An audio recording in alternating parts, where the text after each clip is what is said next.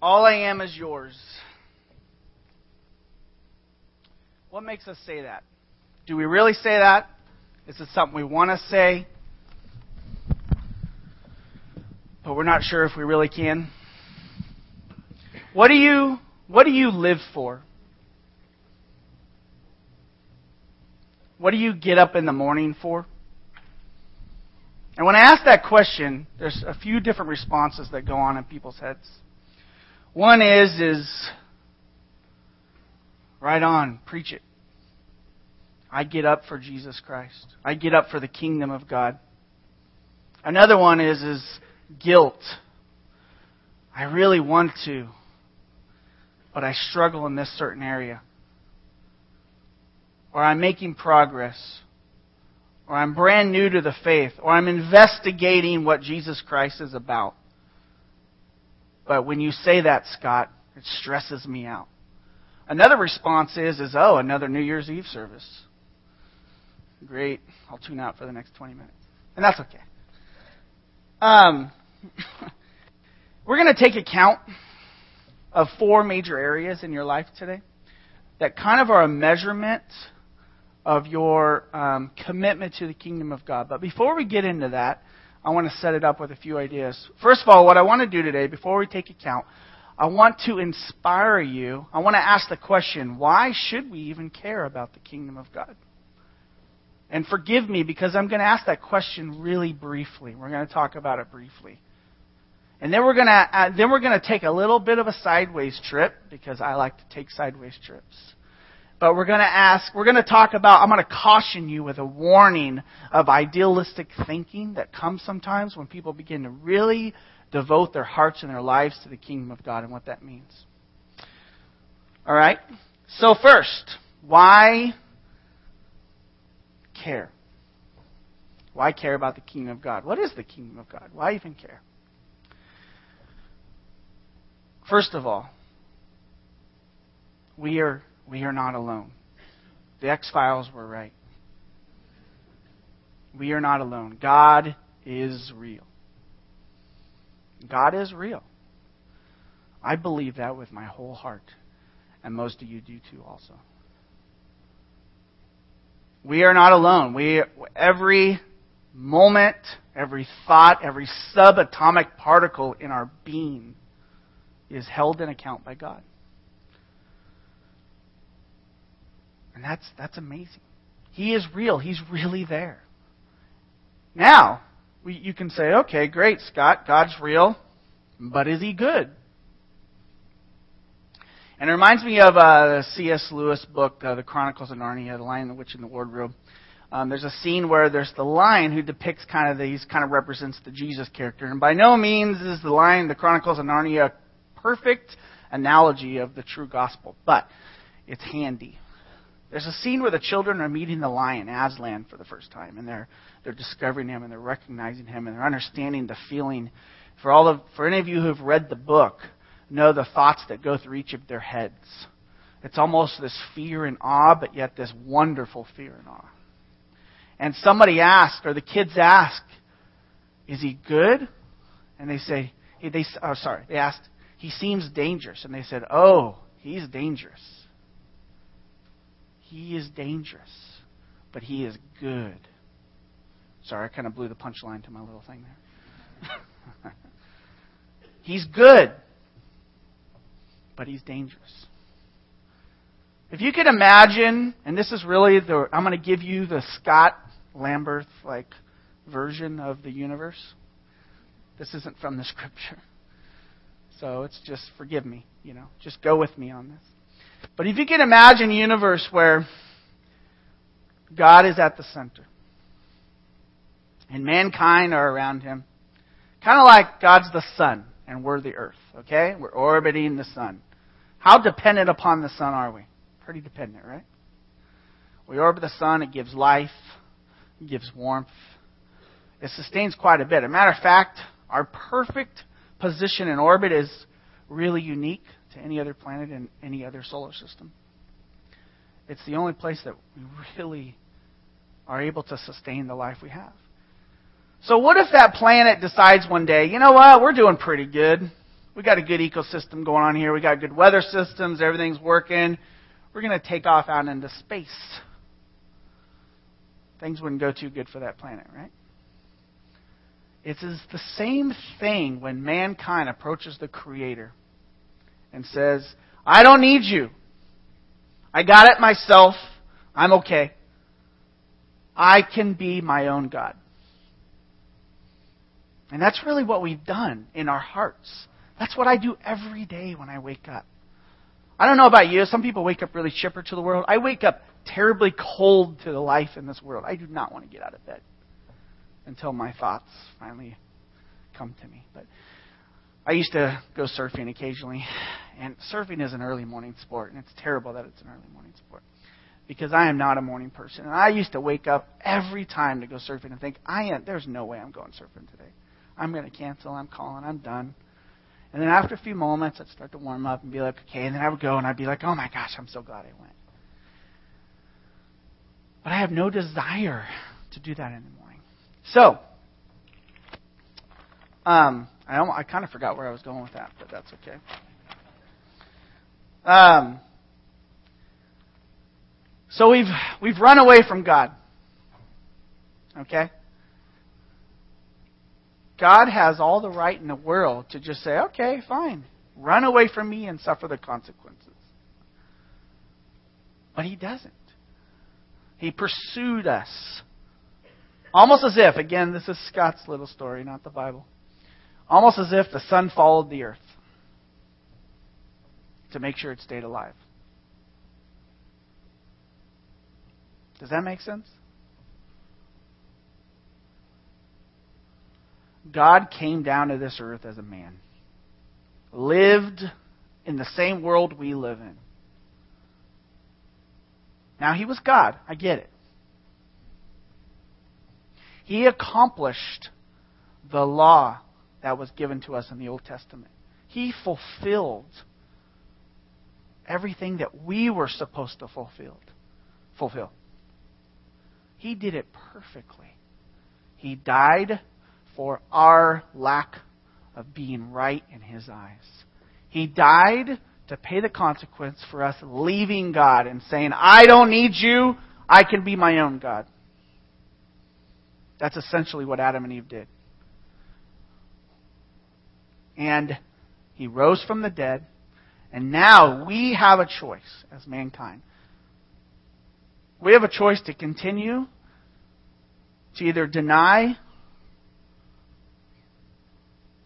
or suppress the knowledge of God and that He's real and the consequences therein lie with that, or the joy that lies with that. Or we have a choice to come to Him and say, okay, you have created a way for me to be right with you again. How do I do that? And what happens is, is if you can imagine,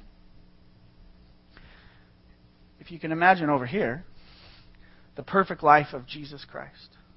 It's kind of like this. It's kind of like my, I think I've said this before in a sermon before, but it's worth saying again. It's kind of like my daughter. She's in seventh grade now. And her teacher says, Ellie, um, I want you to do a report on the um, how atoms are divided or splitted, whatever, however, however a nuclear bomb explodes. And I want you, I want to hear it in complete detail, and I want to have it in French, German, and Latin. There's no way my daughter's going to pull that off. And I want it done in three days. There's no way my daughter's going to pull it off. My daughter comes with her little scribblings. Well, they wouldn't be scribblings. They're pretty good. Her little idea in English. Says, this is all I got. I know it's not what you wanted. I, I can't do it. And the teacher says, That's okay. I already have the paper done here. I'll just go ahead and grade my paper, and you can have my grade. And we'll just forget about your paper. But from now on, Ellie, I want you to sit up here and I'll help you do your homework. Does that make sense? I'm wondering right now if it makes sense to me.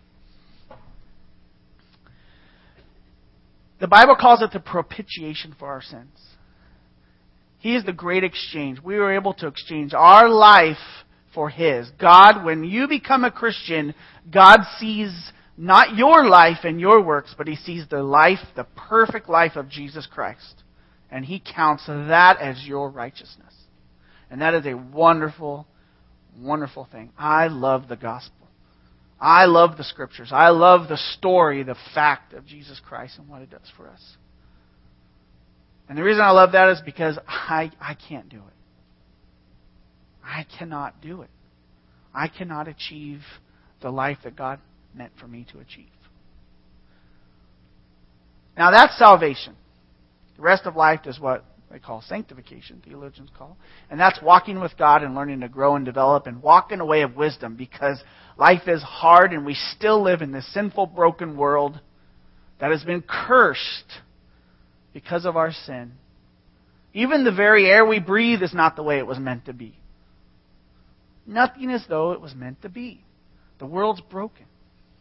And we have to navigate it. boy, we have a good book of wisdom for helping us navigate that. But, anyways, my goal isn't to do a big message on that. And I apologize. But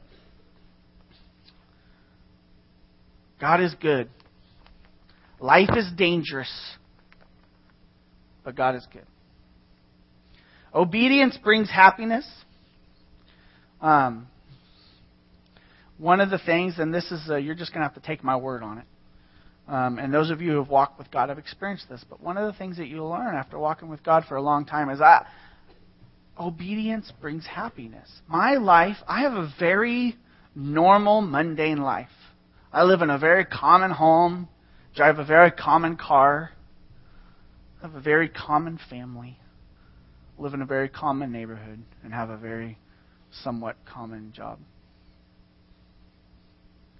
And I love my life. I wouldn't ask for anything different.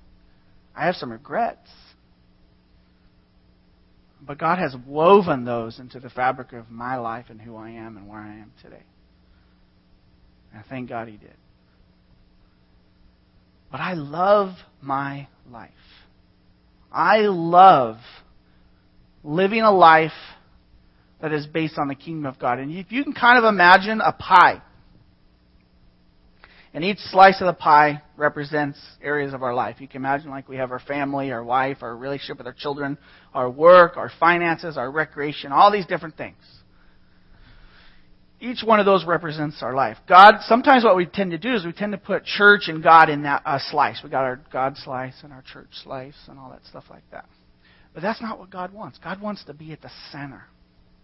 He wants to be at the center and He wants to speak into all those areas of your life. And you ask, why?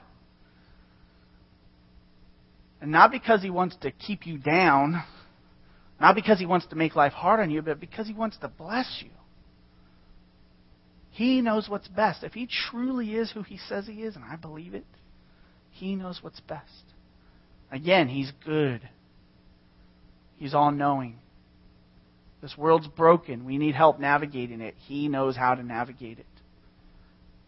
Every time I choose not to follow God's ways, it never ends well.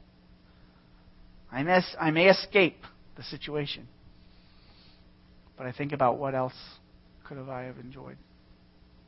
Now, let's transition here. Before we get into actually taking account of our own personal lives, I want to caution you. There's this idea sometimes that people have, and you may or may not have it, and that's okay. And again, I just want to stop for a minute. Um, if you're investigating what it means to walk with God, you're still kind of figuring that out. I want you just to kind of sit and listen and, and hear what I'm saying. I don't want you to feel pressure of like, oh my gosh, I fall short of all this. Especially when we're taking account later. I don't want you to think, oh my gosh, what are these people talking about? I want you just to sit and listen and let the perspective come in and just begin to do its work in your mind and just be open. Be intellectually and emotionally open to the ideas I'm talking about today. I'm not mad at anybody who doesn't agree with me on this. I'm not mad at anybody who doesn't I'm not here to punish you if you later we have these little you'll see in your listening guide we have these layers we're going to mark our progress, you know, in our different areas we're going to take account for. I'm not mad at you if you have a low score. I have a low score in some. We're, we're people. We're all here coming from the same place, different, different stages in our walk with God, but we're the same. We all struggle with the same stuff. We all fall short. None of us is better than the other. So I just want you to relax and enjoy yourself. And if you've been walking with God for a long time, think about your next step. What is your next step? What can you take away from today's message that is your next step in walking with God and taking Him seriously? How can you grow? Because we all have next steps. We all have room for growth. So, first of all, I just want to caution you to this idea of kind of this idealism that comes with following God. And, and I'm going to promote following God. It does bring blessing to your life. I am going to say that as long as I have a voice to say it. But we do live in a fallen world, and there's some things you need to know. So, three things you need to know. These aren't. This isn't. It's actually. It'll be on the um, outline here. The first one is He will not remove all trouble out of our lives. He will not remove all trouble out of our lives. The scripture says, John 16:33, which is on the outline here, says, um, "I have told you these things so that in me you may have peace. In this world you will have trouble, but take heart, I have overcome the world." And remember, God came down and actually lived in this world, and He overcame it. We can't say to God, "You don't know what it's like to live down here." He says, Yes, I do, and I overcame it. I overcame it for you. Trouble is not going to be removed, and that is scary to me. I, I don't I don't like that. Let's just be honest. I don't like that. I don't like that. Well, I'm going to get dramatic now, but let's just say it. I don't like that, you know, three weeks from now I could find out I have some terminal cancer. I work in hospice. So sometimes my perspective is a little skewed. I come home, we have great dinner conversations about work. But I see all the terminal cancers. I see all these illnesses. So my anyways. I don't worry about it by the way, just so you're not worried for me. I don't sit and stress about getting cancer and all that. Growing past that. But um I see people who, who are walking with God on hospice. I see people who have real relationships with God and have really devoted their lives to the kingdom of God. And they've come out with early terminal brain cancer or something like that. Why? Well, this isn't a message on pain. So you have to figure that out on your own. And you can figure it out on your own with the help of God and with the help of people at our church. I got great resources for you to figure that out. Talk to me if you need to. But he will not remove trouble. But look, it says, I have told you these things so that you may have peace. That, so that in me, sorry, I was looking for the in me. So that in me you may have peace. In Jesus we have peace. So what, what does that say? What's the bottom line here of that whole trouble? The, the bottom line is, is when you walk with God, you do not suffer in vain. The scripture says that all things work out for the good of those who are God's people. Now, that may not be in this life, it may be in the next. But somehow we have to get our minds around the idea that life is dangerous. But God will make it right somehow. This life is not our whole existence. This life is a dangerous place. I think in a previous sermon I talked about it where the Titanic has sunk we're all in life rafts, and we're sitting in the North Atlantic. And we're just trying to help people in the boat. and uh, so that's really where we're at right now. All right, next. We will never understand everything that's going on.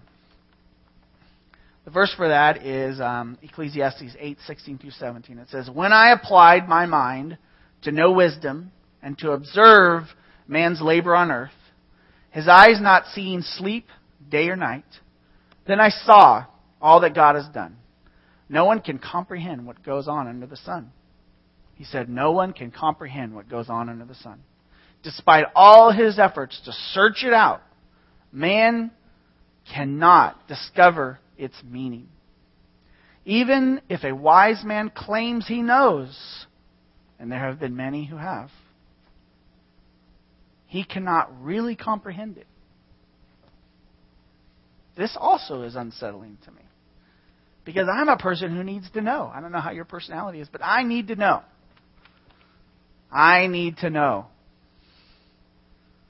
I stress about stuff that I don't know. But you know what? God has given me a peace in that. And I'll tell you where this peace has come from. This peace has come from finally understanding and really believing that God is good.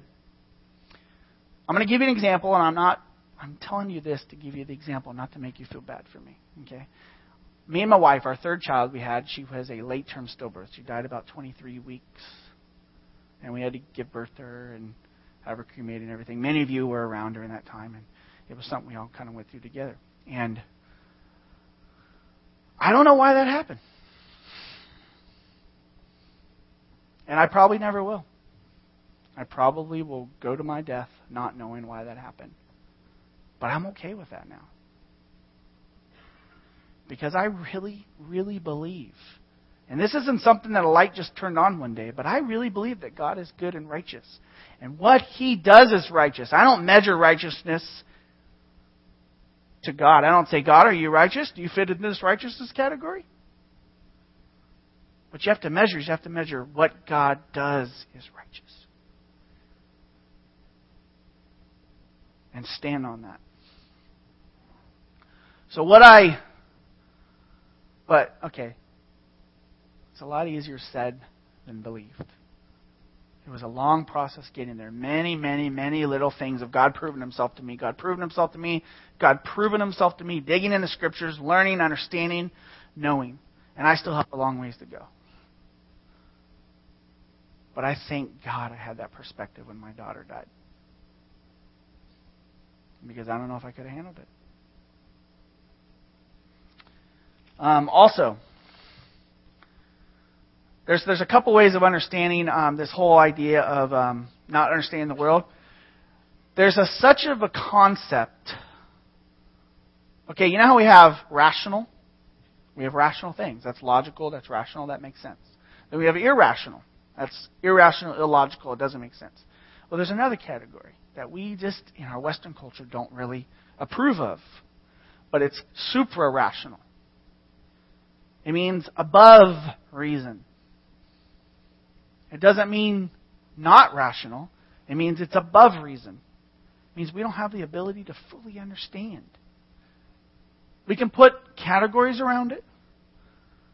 It's kind of like this. Me and my mom, actually, my mom's in town, and we were talking last night about some theological dichotomy that both exists in Scripture. And they seem to contradict, but yet they don't. And it's kind of like this. It's kind of like there's, in our point of view, there's some things in life that are parallel lines. You know, parallel lines run around and they never meet, right?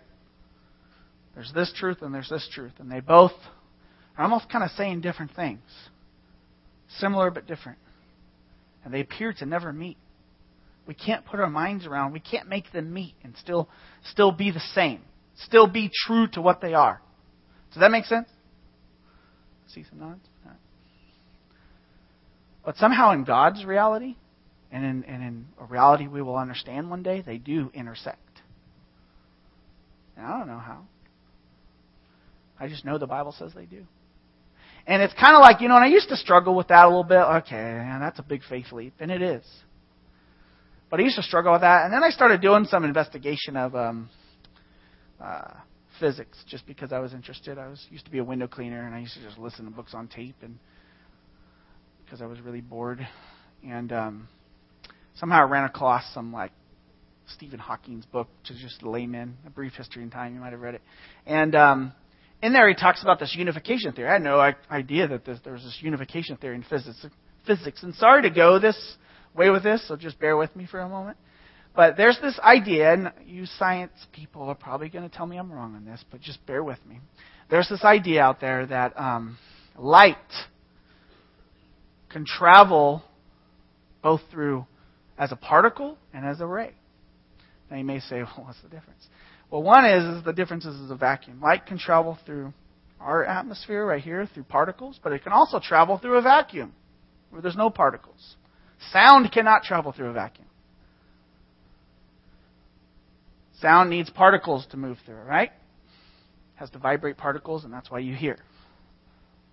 Light can travel and exist as both. Well, that doesn't, in the physics world, that doesn't make sense.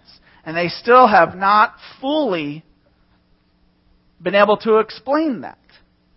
In 2012, almost 13. They're parallel lines that don't seem to cross, but they do. That may be a really bad analogy for what I'm talking about, but it works for me. Also, the next thing is he will not make life predictable. Ecclesiastes 9:1 says that, "So I reflect on all this and concluded that the righteous and the wise and what they do are in God's hands. But no man, no man knows whether love or hate awaits them. This is that whole idea of dangerous but good. Life involves a lot of risk. So the question you have to ask yourself is, what are you going to do with your life? What is your life about? Let's go back to the beginning. What is your life about? What are you going to do with your life?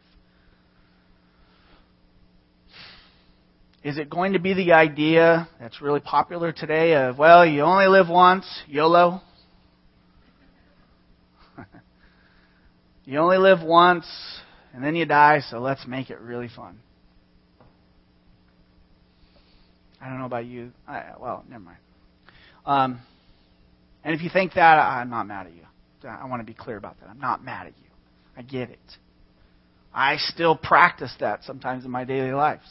If we're all honest with each other, we practice that. Why do we celebrate Christmas? It's fun. Why do we go to Disneyland? It's fun. Why do we do anything recreational? Why do we spend our money on stuff that we don't need? Why do we spend our money on things that are beyond our necessities? Because they bring us pleasure. We're buying up pleasure. And some of that's okay. But in the midst of all that, you have to ask yourself, what is your life going to be about? And if you have devoted your life to Jesus Christ and become a disciple of Jesus Christ, you are saying, My life is about accomplishing the kingdom of God here on earth. That's what you're saying. And so I want to help you. I want to help you make progress in that. I want to inspire you. I want to inspire myself to make progress in that. I want to remind us of how important it is to constantly be checking ourselves and getting back on track because we drift. I mean, let's just be real with ourselves. We drift. And that's just who we are. And let's not get all frustrated about it and just pull up the bootstraps and keep moving. Sorry, that's kind of a guy thing to say. But. So let's take account. And our next slide up here will say, take account of the following your time. There's four things we're going to take account of. You don't have to go through these on the slides. I'm just going to say them. Your time, your resources, your people, your mission. Psalms 90:12 under your time is teach us to number our days aright that we may gain a heart of wisdom. 2 Timothy 2:2 says, "And the things you have heard me say in the presence of many witnesses, entrust to reliable men who will also be qualified to teach others." You get this idea that time is of the essence and there's a lot of work to be done. Another scripture in the Bible says, the harvest is much and the workers are few. There's this idea that there's a lot of people to get in the life draft. Remember, we're still in the life draft? and uh, there's a lot of work to be done. So, I, I was looking up last night. I was going to be all clever and come up with all these statistics on like what people spend their time doing, but I just thought that was lame, so I wasn't going to do that anymore. And uh, but one thing I did notice was is that um, pretty much what people spend their most of their time doing, next to work and sleep, of course. We work, we sleep. Guess what the other one is? Well, you probably know. It's anything that involves a screen. A big screen, a little screen, this screen. It's internet, TV, phone. Can't lose that. Television. and you know what? I do that too. I like screens. They make me happy. They suspend my mind for however many minutes I'm on them. I don't have to worry about things. And there's a season for that. There's a time for that, and that's okay. But I know myself. I will watch. I just got Dish, okay? I gotta tell you that. I've never had me and my wife for some reason I don't know why not because we're like these good and holy people but just because I think we were too cheap we never had any kind of satellite or cable or anything like that ever since I think yeah since we've been married pretty much 15 years and so we've always had like Netflix and we rent movies and we watch you know over the little bunny years or whatever and um so finally we thought all right you know Netflix is getting kind of lame I think we've seen everything and uh and the bunny ears don't really work anymore, at least not where I live. You know, I mean, even the satellite antenna thing doesn't really work. And so um, we thought, all right, let's get Dish. It's only $25 a month for this plan. It's really cheap, you know. And so we got it, and boy, it's just a wonderful thing. Like, now I need a new TV because my TV was perfect before, and now it's I have all these HD channels, but I'm not enjoying them because I don't have an HD TV. So um, it's really frustrating. And uh, so you see the pro, you know, I, I, I, for a while there, I was like, all right, let's get home and turn on the TV and see what's, you know, look at all the channels. What am I TiVoing or on my DVR, you know, and it's great. Um, but I have to watch myself because I will disappear into the TV at night. I still do a lot with my day, but I will disappear and I'll stay up till midnight, twelve thirty, one in the morning, just glued to that thing. So, anyways, sorry to tell you that little story there, but um, this kind of fits in. We have what's called heart attitudes here at Orange Crest Community Church, and these are kind of our values. We have seven heart attitudes. Some relate to each other, and some relate to the way we um, work with the, uh, the organization as a church. But I'm going to kind of plug in the heart attitudes to each one of these where they go. And the heart, for those of you that are invested in heart attitudes, and a lot of you are, it's a way of life for a lot of you, and it makes your life better. But heart attitude 1 and 5, which is put the goals and interests of others above my own. How do you think that applies to time? I'm not asking you to answer that, but it's rhetorical. Let's say it's, you know, recently they had the MLS Cup, okay? And uh, Major League Soccer. And the Galaxy was in it, and it was on. and I forget what was going on that day, but well, anyways, I don't use me as, as an example. But let's say, you know, some big sporting event's on or some big thing that you really want to watch. You want to watch it live. You don't want to record it and watch it later, but you want to watch it live. And, um, but then you get a call from, you know, Joe Blow neighbor who wants you to help you move. And he thought he had a good group of people, but they all fell through and they bailed on him. He really needs some help and it's last minute. You have a choice to make there, huh? Choice is, uh, oh,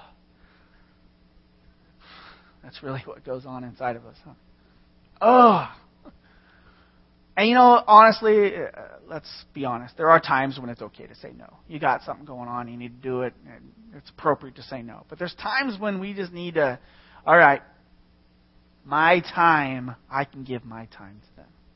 I can put their goals and interests above my own and give them my time.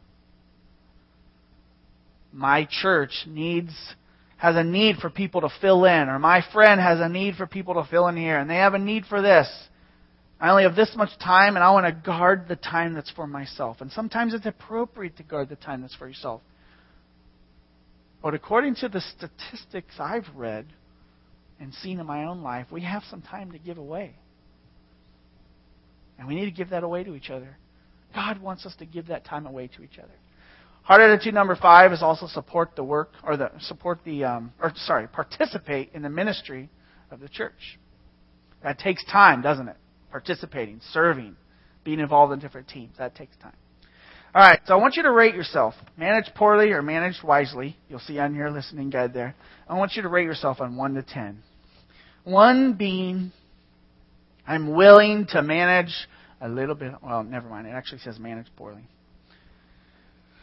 So go ahead and take a minute or a second, rate yourself, or think about it for later. And then I'm going to move on to the next one. Your resources. I got to be moving here, actually. 1 Corinthians 4 2 says, Now it is required that those who have been given a trust must prove faithful. Luke 12:34 says, "For where your treasure is, there your heart will be also." The heart, if you can think about the heart, it's being defined as your central guidance system for life. We talk about it here at Orange Crest Community Church. Kind of like it's, you know, it's where what you really, really want lives. You know, I really want to lose 15 pounds, but what I really, really want to do is eat peanut brittle at 11:30 at night. So, which I did last night, along with good and plenties and grape and red vines.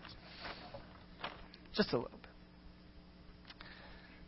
That's where what you really, really want to do lives. I really want to follow God and make my life about it, but I really, really want to do what I want, but I really, really want to follow God. It's hard. It's a civil war. That's okay. That's natural. Don't get mad at yourself. But fight. Ask God for help. He is real. He is watching. He will help you. There's work to be done. Don't give in. So rate yourself on that, your resources. Oh, by the way, heart attitude one and number six fit in this. Again, put the goals and interests of others above my own. Your resources, giving of your resources. Support the work of the church financially. That's heart attitude number six for those of you who are members or have been coming around for a while. Support the work of the church financially. Um, the Bible speaks of a tithe, which is a tenth. And that's really our resources.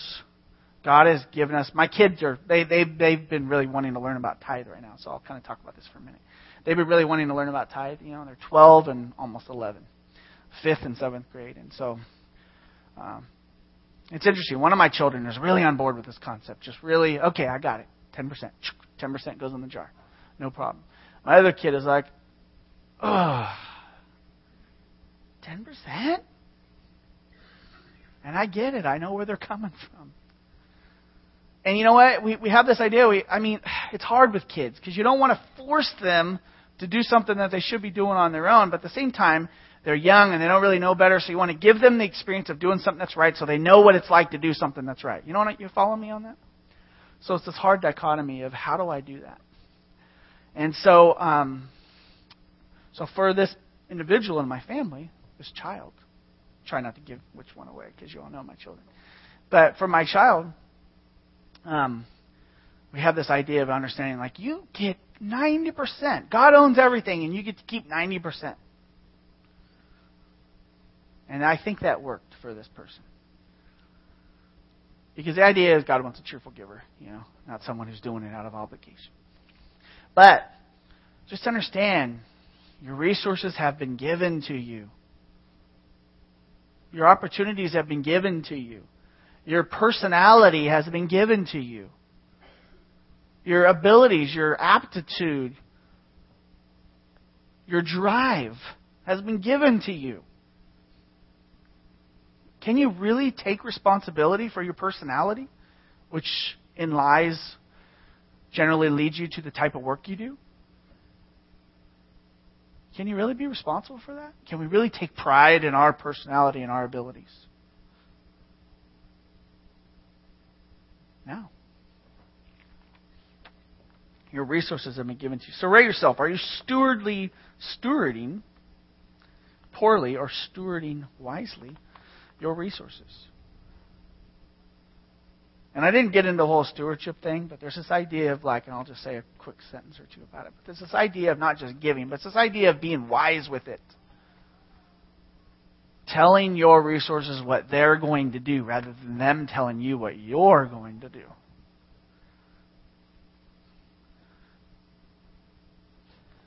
My TV tells me what I'm going to do all the time. That was a joke. People, your people. And this is people in your life, people you're responsible for, people you're friends with, people that God has put in your circle of influence. We all have people in our circle of influence. I don't care how shy you are. You have people in your circle of influence. Philippians 2:20 20 through 21 says, I have no one else like him, referring to Timothy, who takes a genuine interest in your welfare, the people he's sending him to. For everyone else looks out for his own interests not those of Jesus Christ. And this is idea. This is a picture of uh, Paul had really been building into this young man Timothy, a young man who's really shown faithfulness to the kingdom of God. And he's just kind of saying, I'm sending them to you to help you guys. He's going to steward you guys because he is a person who does not just look out for his own interests when it comes to people. Do you think people were important to Jesus? If you look through the Gospels and the story of Jesus' life, what did he do? He spent time with people. He built into 12 men. He invested his whole life into 12 men. And then he, you know, he extended it out from there too, but his whole day was full of people by the time he started his ministry. It's hard to deal with people sometimes. I'm an extrovert, and I am. But I'm not an extreme extrovert. So I kind of guard some of my alone time, and I need some. Like, it still tires me out just a little bit to come to social settings. And some of you may be surprised by that, but it does. As much as I enjoy it, it also tires me out. And uh, I'll tell you, man, sometimes my wife will set up these social engagements at my house. And I'll be like, oh, man, I just want to go back to the dish.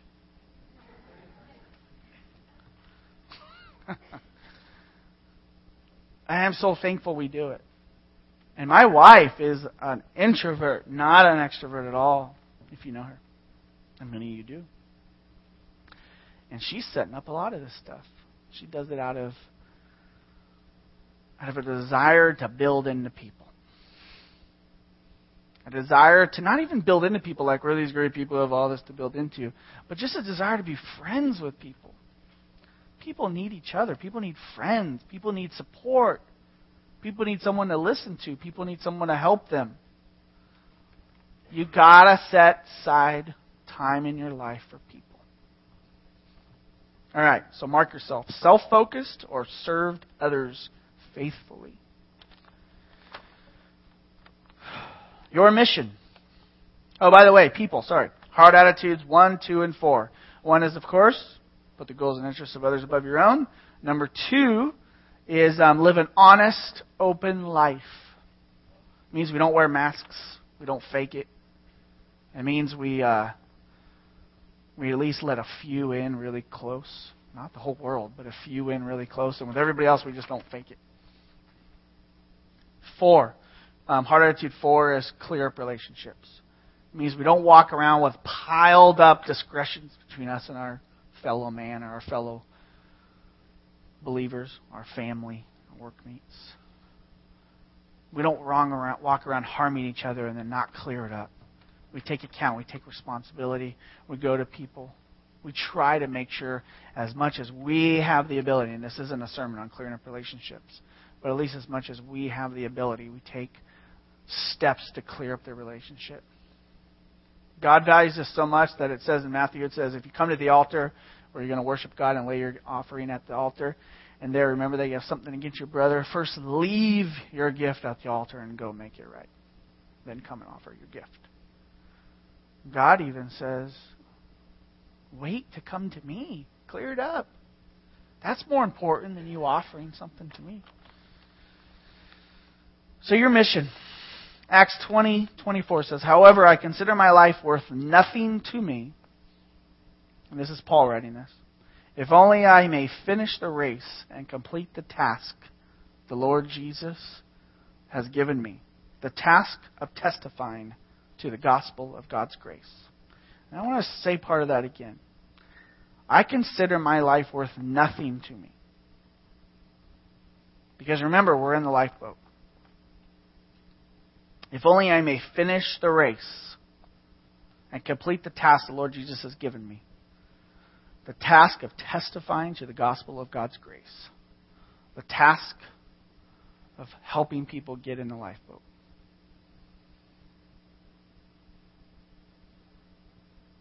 It's more than just evangelism. It's a whole life devoted to Jesus Christ. And it's not just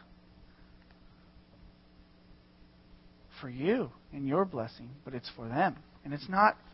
It's, I'm not going to go down that road. Sorry. It's for the glory of God. And the glory of God is good for us.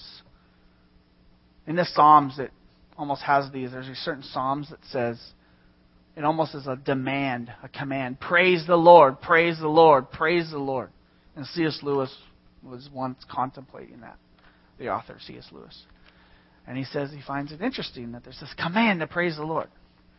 And then as, you know, his whole thought continues at the end of it, he says, he kind of comes to this conclusion that God understands that if our hearts and lives are devoted to Him,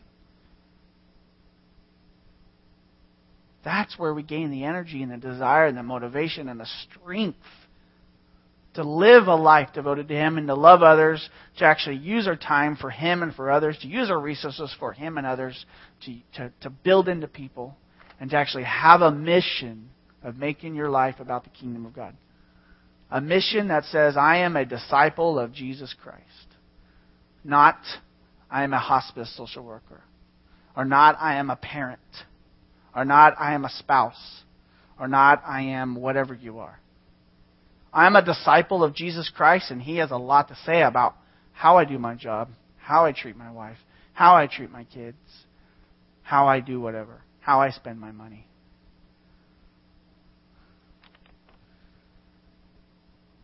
So, failed my mission, faithful to my mission, or need a mission. That's another option. Or what is your mission? Have you ever asked yourself, what is your mission? What is your life about? So, application. Here's what I want you to think about. I want to invite Cody and the band up.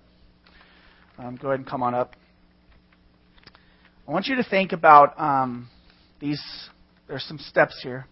What's the first step I can take in changing the way I, the first one is use my time, steward my resources, relate to people, respond to my mission. I want you just to briefly, right now, take a moment to think about that. And if you something comes to mind, write something down. If not, then do it later. But I want you to come up with what is your next step and you well, and taking ways to change your life and using your time, steward my resources, relating to people, respond to the mission. And and if you're like I said, if you're still investigating what it means to really walk with God, or you're a brand new believer, and a lot of this doesn't make sense, and I've just dumped a lot on your plate, like, oh my gosh. Calm down. Don't worry. God is real. And He really pursues people. And He's really interested in your life. He's interested in you. The God who upholds all of the energy that's in the sun and every other star in the universe also can deal with you. And wants to deal with you and wants to grow you. He'll grow you. Respond to Him. All right, I'm going to ask the uh, ushers to go ahead and take up the offering. Um, well, to get ready to take up the offering. Um, if you're a guest here, please don't feel obligated to take up the offering. This is for those who call Orange Crest Community Church their home. These are our tithes and offerings. And um, there's an envelope in your handout that you can put your offering in or write a check and just put your cash in or write anything on it. So feel free to do that. If you didn't come prepared today, you can always give online. Also, just a reminder, today's the last service that you can donate towards our Christmas offering which we're going to, um, we're given to three separate areas. And the first one being is we're trying to help Church in the Valley, our sponsor church, our parent church. We're trying to, they're launching a new site out on Alhambra. And we really want to, they've given us so many resources and so much help if we've grown so many people. And we really want to give back to them now that we've kind of grown up a little bit. And we want to help pay for some of their advertising, and advertising is pretty expensive. And I just want to let you guys know that so far for this Christmas offering, and this is shocking to me, is uh, we've already collected a little over $4,800 from you guys. And it's going to be sent out to uh, here, to overseas, and to other things. And we've talked about it in previous services where the money's going to. But today's, and if you still, if you didn't come prepared to give, you can still give online towards that. Um, but yeah, it'd be great if we can get above five grand for that. That'd be a great goal. So we're really close to that. Um, but go ahead and take up the offering, the ushers. I don't know what they're called, ushers, offering takers. And um, and go ahead and drop your connection cards in there if you filled those out or if you haven't filled those out, just go ahead and drop those in there. And then let's continue um, worshiping. Sorry, I got one more thing to say. Um, Cody, this is Cody, and I will be back at the uh, guest information table after the service. If you're a guest, come up and say hi. We'd love to meet you. Love to just meet you, greet you, kind of hear your story, hear where you're from, how you found out about us. Or if you haven't met us before and you want to meet us and you have any questions about anything we do here, we'd love to answer those questions for you. So please feel free to come by.